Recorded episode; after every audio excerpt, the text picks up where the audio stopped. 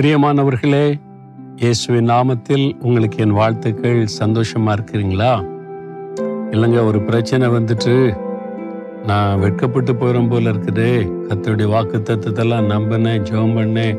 கத்தர் பார்த்து கொள்வார்னு சொன்னேன். இப்போ எல்லா காரியம் வேற மாதிரிலாம் நடக்குது அப்படின்னு நினைக்கிறீங்களா?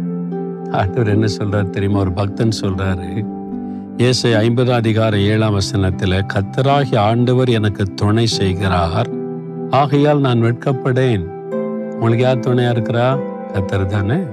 இயேசு தானே துணை. அவர் தானே கைப்பிடிச்சு நடத்துறாரு. எப்படி வெட்கப்பட விடுவாரு?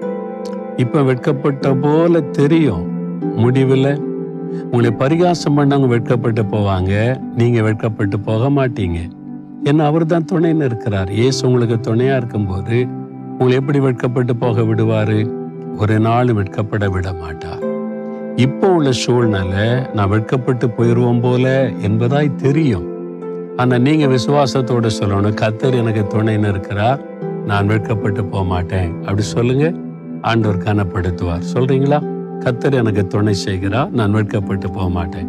தைரியமா சொல்லுங்க. எதுக்கு பயப்படுறீங்க? உங்களை வெட்கப்பட கத்தர் விட மாட்டார். தகப்பனே நீங்க எங்களுக்கு துணையா இருக்கிறீங்க. நாங்க வெட்கப்பட்டு போக மாட்டோம்.